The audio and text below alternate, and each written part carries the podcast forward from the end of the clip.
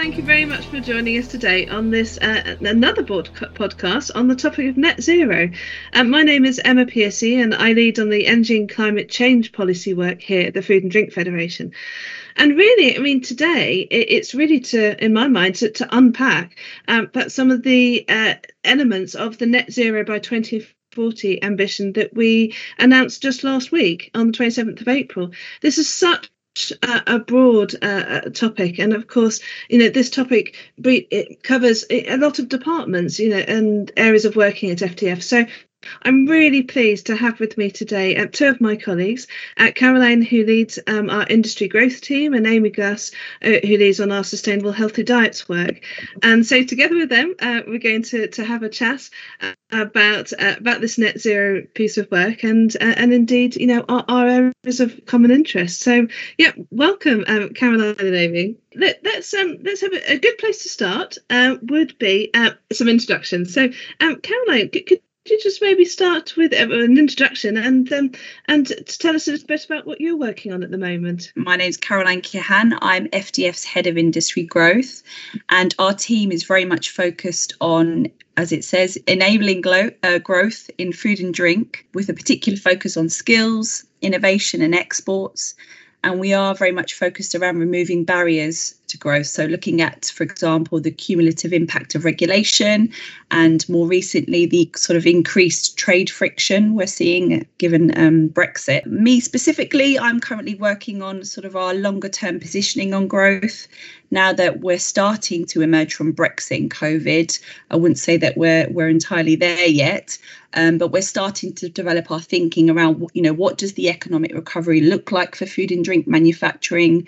Where do we think the future growth will come over the next decade? And what do we need from government to support this um, so I'm hoping that, that I can say a bit more about this over the coming months um, as we start to set out our economic ambitions for the next decade. Um, and that's hell of a remit. A- Amy, um, could you introduce yourself, please, and uh, and your work on sustainable healthy diets? Thank you for inviting me today. Um, so I'm the Diet and Health Policy Manager for FDF. So as you might expect, that covers all things to do with the government's obesity strategy um, in England, Scotland, and Wales, and the PHE reformulation programs, which are um, a large area of our team's focus.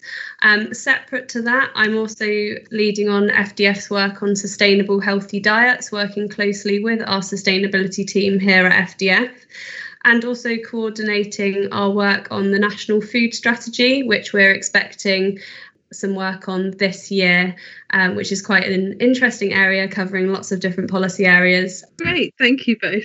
Well, I suppose then let's let's link in now to the, the net zero piece. Um, Caroline, let's let's start with you. I mean, with the um, announcement last week. What's your sort of initial take on, on how you feel that this net zero uh, piece uh, impacts your area and yeah. you know potential overlaps, common areas of interest? Yeah. I mean, first of all, I think it's just you know fantastic to see the food and drink industry come together and set out an ambition to to transition to net zero and i think you know there's huge crossover with with the work that we do on industry growth um, as I said, you know, we're starting to think about what what does that look like in the future. But for us, I think it's very much, you know, it's not growth at any cost.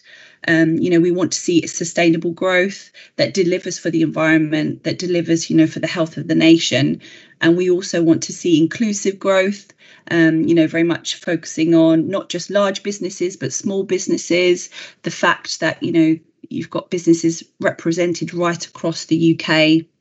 So for us, it's about sort of building uh, you know, sort of a, an ambition for growth in the future, but sort of delivering some of those big policy goals. Mm. Um, and I know that government are also recognising this. Um, you you might have recently seen um, its plan for growth that was published back in March. And again, it's developing, it's sort of focusing on three strategic policy goals around levelling up the country, developing a more outward looking global Britain, but the third area is around the transition to net zero. And we are very much, you know, we feel that food and drink is critical to this. You know, we've got an important role to play as the largest manufacturing sector. You know, we will be able to deliver this levelling up of the country through skills, through jobs, through innovation, but also support on the Global Britain initiative. So around, you know, our international trade, importing ingredients, exporting food and drink around around the globe. But again, the net zero point you know we feel that we've got a huge part to play not just as manufacturing but also right across the food supply chain so working with agriculture working with the retail sector hospitality you know, I think government are keen, hopefully, to work with us on this because we, we do have an important role to play. And in fact, I, I think what you've said there really highlights this whole uh, farm to fork value chain. You know, um, yeah. you know, as manufacturers sitting in the middle, you know, we we really you know bring all those together. And I, I, think i think actually a couple of things that you touched upon there you know around innovation for example uh, and mm. actually you know you also mentioned about um, uh, you know importing and exporting. For me actually that's a, that's a good thinking to, to to amy and uh, and your work um, amy. In, in terms of you know what you see with, with, with net zero how, how, do you how do you see this as potentially impacting some of your work um, around diets and and maybe maybe also in terms of innovation yeah, I think it's um, obviously a really key area that we're all going to have to work closely together on, and it's impacting on different teams across FDF and, and across our membership. I guess in relation to um, diet and health specifically, will be the drive to reduce consumption of carbon intensive foods, um, like you mentioned around red meat and dairy. Um, but there, it's quite complicated because there's many different definitions of what a sustainable healthy diet should look like and how to achieve better health outcomes for both uh, the population and for the planet. Um, but obviously, members and uh, many manufacturers are already working with retailers to try to think about ways to shift people to a more sustainable, healthy diet in line with, um, for example, the Eatwell Guide recommendations. But I think a real challenge will be um, balancing the health and environmental benefits that have many trade offs and challenges for industry and consumers. Um, so, for example, just sort of understanding that a plant based diet might not necessarily be a healthy one, um, and recognizing that whilst we may need to reduce um, meat and dairy consumption to a degree to help achieve net zero, recognizing the important role that these uh, food groups can play in supporting people to achieve uh, nutritional recommendations. Um, so, I think it's a a very complex area when you sort of start to bring together health and sustainability in this way. And, and then, of course, you know, Caroline, with what you're talking about industry growth, I mean, it's it's just huge. Um, I mean, what what are your thoughts in terms of impacts on you know, from the COVID pandemic on this, and you know, how this maybe links into a green recovery? Yeah, so I think you know well, it's it's been a really difficult, gosh, probably two years, if if not more, given you know we have had some challenges around Brexit and then more recently the the pandemic. Um, so I think businesses are just still really just trying to kind of get through that period and I think we're starting to kind of see some light at the end of the tunnel. So I think businesses are slowly sort of emerging and, and just trying to kind of look to the future. You know, what what does that look like? Um, you know, what does this green recovery actually mean in practice? Um, so I, I think you know it's we're starting to kind of emerge from from as i said from the pandemic but also you know trying to look to opportunities now f- for growing their businesses um, so yeah, I think with the green, I think I think the green sort of uh, recovery. I think businesses are keen to understand what does that mean in practice. Mm. Um, so, what are the business opportunities? Because I think at the moment it just seems like quite a huge challenge, particularly for your small businesses. I think it's you know how do they sort of um, you know change their manufacturing processes what what are the things that they need to do now in order to transition to this net zero future yeah. and I mean, what are the opportunities i guess for that yeah I mean, I think there's a couple of things. I think you know, Amy mentioned a good point around, you know, around alternative proteins, and you know, potentially there's some sort of developing markets uh, and, and new products there. But I think, you know, again, as you say, when it comes to sort of than existing manufacturing processes and and how do you you know you decarbonize those on-site emissions mm. indeed you know smes need in particular i think need a lot of help and i think i think you know on that note I think uh, you know, you know what government is doing at the moment around uh, uh, creating or putting together the SME Climate Hub, and you know we we actually did a podcast recently with Ed Lockhart at Broadway, and with him um, they have uh, set up a zero carbon zerocarbonbusiness.uk website, which is you know it's, it's also looking at providing support um, to SMEs in particular. So I think you know, and like so, and of course, Andrew Griffith last week, who gave the keynote um, at our uh, ambition launch, you know, they very much focus and uh, sort of understand, you know, those challenges that, that SMEs have. So, I suppose we yeah. have a bit of a dual purpose here of, you know, being able to to point in the right direction where there is support, but also those opportunities that you that you've talked about as well. And Emma, I mean, just on on this support that government are pro- providing, I think for the and even you know when you look at the plan for growth there there looks like there's sort of huge pots of funding available to kind of support this transition to net zero. But i think for your you know f- for your smaller business it's almost yes they they potentially do need some financial support to help them um, with their investments in in this area. But i think it's it's also the the knowledge and expertise. It's sort of being able to kind of have this one stop shop to go out to go and speak to somebody to kind of better understand how they go about this really. So it's it's it's kind of twofold. It's the financial support but it's also the mentoring the knowledge the expertise that that side of things yes absolutely and you know, hopefully, you know, as part of our roadmap project, that we'll be able to help deliver on that because one of the key deliverables will be a sort of handbook for businesses. So uh, we're currently, um, you know, as per the launch, I see we've we've started this this project and working with 3Keel, and then we we plan to to launch the the final roadmap and you know accompanying document and handbook at, at COP26. So hopefully combined, you know, with the resources that government and others are providing, we'll we'll get um we'll make some good progress there. I, I think one thing we we've t- briefly touched upon um, is this national food strategy. I, am just wondering. I mean, um, Amy, could you perhaps p- provide some comments on, on how you see this national food strategy relating to, to the net zero piece? Just to give a bit of background um, as to when this all sort of came about. So uh, in 2019, Michael Gove appointed Henry Dimbleby to undertake an independent review of the food system. And he did deliver a part one report last year, which was very much focused on some of the urgent recommendations he felt needed to be made around COVID 19, EU exit, and obesity. Um, but we are expecting his part two report this summer, which is due to have a bit more of a broader focus on health and environmental issues. So net zero is going to be a key focus of uh, this next report. Um, in relation to the environment side, we expect that Henry Dimbleby will explore issues around climate and nature and that his recommendations will be consistent with the 2050 net zero target and the recommendations of the Climate Change Committee.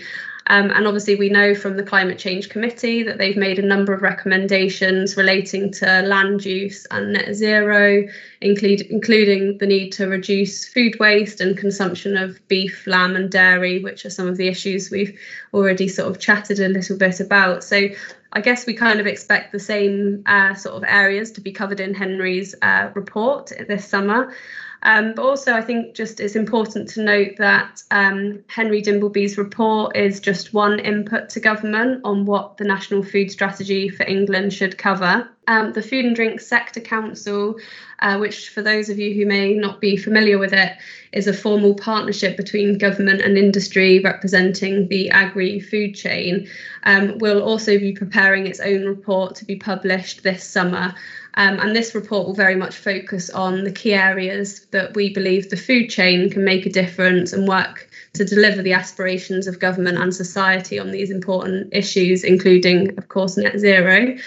Um, so obviously, subsequent to all of these various inputs to government, um, we will then uh, be seeing a white paper from government on the national food strategy for England, which is due six months later. So we're expecting that around early 2022.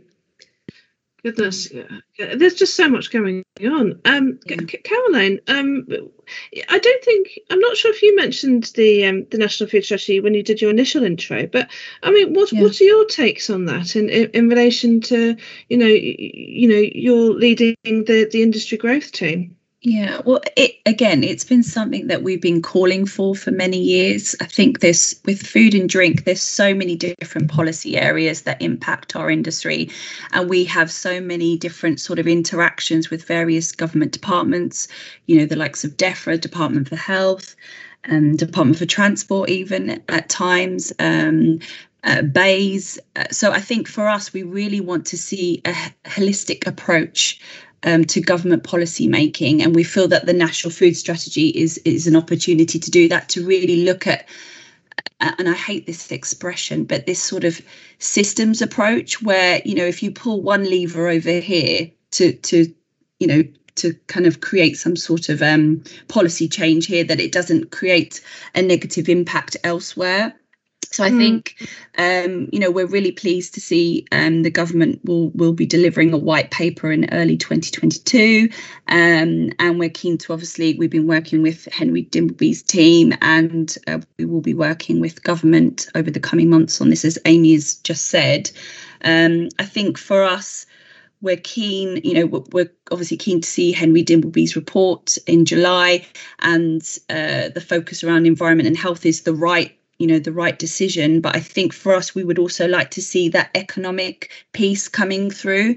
And um, so to you know to ensure that there's a focus on um, growth um, on jobs and you know skills upskilling the workforce um, you know having a more skilled and diverse workforce. We we really like to see those areas um, focused in the national food strategy I mean, you make some great points then, and what makes me reflect it, it is, you know, your your term around, you know, needing a holistic strategy on this, and of course, actually, that's what we need for net zero as well. And mm. you know, bringing you both together today, we, we we've seen that, you know, there are a lot of areas of, of your respective uh, uh work areas that you know touch upon this net zero subject and are really integral parts.